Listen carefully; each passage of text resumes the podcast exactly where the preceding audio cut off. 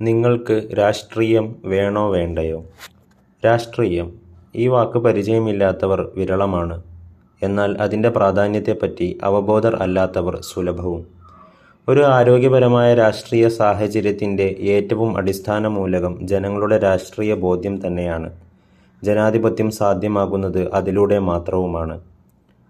രാഷ്ട്രീയം തങ്ങളുടെ ഉത്തരവാദിത്ത പരിധിയിൽ വരുന്ന ഒന്നല്ല എന്നും തങ്ങളുടെ ജീവിതത്തിൽ അതിന് ഒരു സ്വാധീനവുമില്ല എന്നതിനേക്കാൾ വലിയ വിഡ്ഢിത്തമുണ്ടാവില്ല. നിങ്ങൾക്ക് അഭിമാനപൂർവം ഒരു ജോലി ചെയ്ത് ജീവിക്കുന്നതിൽ തുടങ്ങി നിങ്ങളുടെ വിദ്യാഭ്യാസ യോഗ്യതക്കനുസരിച്ച് എത്രമാത്രം ജോലി സാധ്യത ലഭ്യമാണ് എന്ന് തീരുമാനിക്കപ്പെടുന്നതിൽ വരെ ചുറ്റുപാടിന്റെ രാഷ്ട്രീയത്തിന്റെയും ഭരണത്തിലുള്ള രാഷ്ട്രീയ ആശയത്തിന്റെയും രാഷ്ട്രീയ നേതൃത്വത്തിലുള്ള പ്രാപ്തിയും അത്യന്താപേക്ഷിതമായ ഒന്നുതന്നെയാണ്. നിങ്ങളുടെ ദൈനംദിന ജീവിതത്തിൽ ഉപയോഗിക്കുന്ന അടിസ്ഥാന ആവശ്യ അവശ്യവസ്തുക്കൾക്ക് മേൽ വർദ്ധിച്ചുവരുന്ന നികുതി നിങ്ങളുടെ ജീവിതത്തെ ബാധിച്ചുകൊണ്ടിരിക്കുന്ന രാഷ്ട്രീയമല്ലേ? നിങ്ങൾ ധരിക്കുന്ന വസ്ത്രത്തിലും നിങ്ങൾ കഴിക്കുന്ന ഭക്ഷണത്തിൽ ഉൾപ്പെടെ രാഷ്ട്രീയം പ്രതിഫലിക്കുന്നില്ലേ?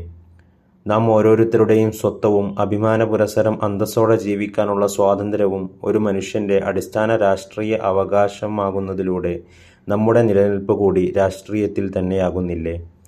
കൃത്യമായ വോട്ടവകാശം എന്ന പൗരന്റെ ഉത്തരവാദിത്വം കൂടി നിർവഹിക്കാത്ത അവകാശ ലംഘനങ്ങളോട് സഹിഷ്ണുത പുലർത്തുന്ന തലമുറയുടെ വളർച്ച ജനാധിപത്യ രാഷ്ട്രീയത്തിന്റെ മൂല്യച്യുതിയാണ്.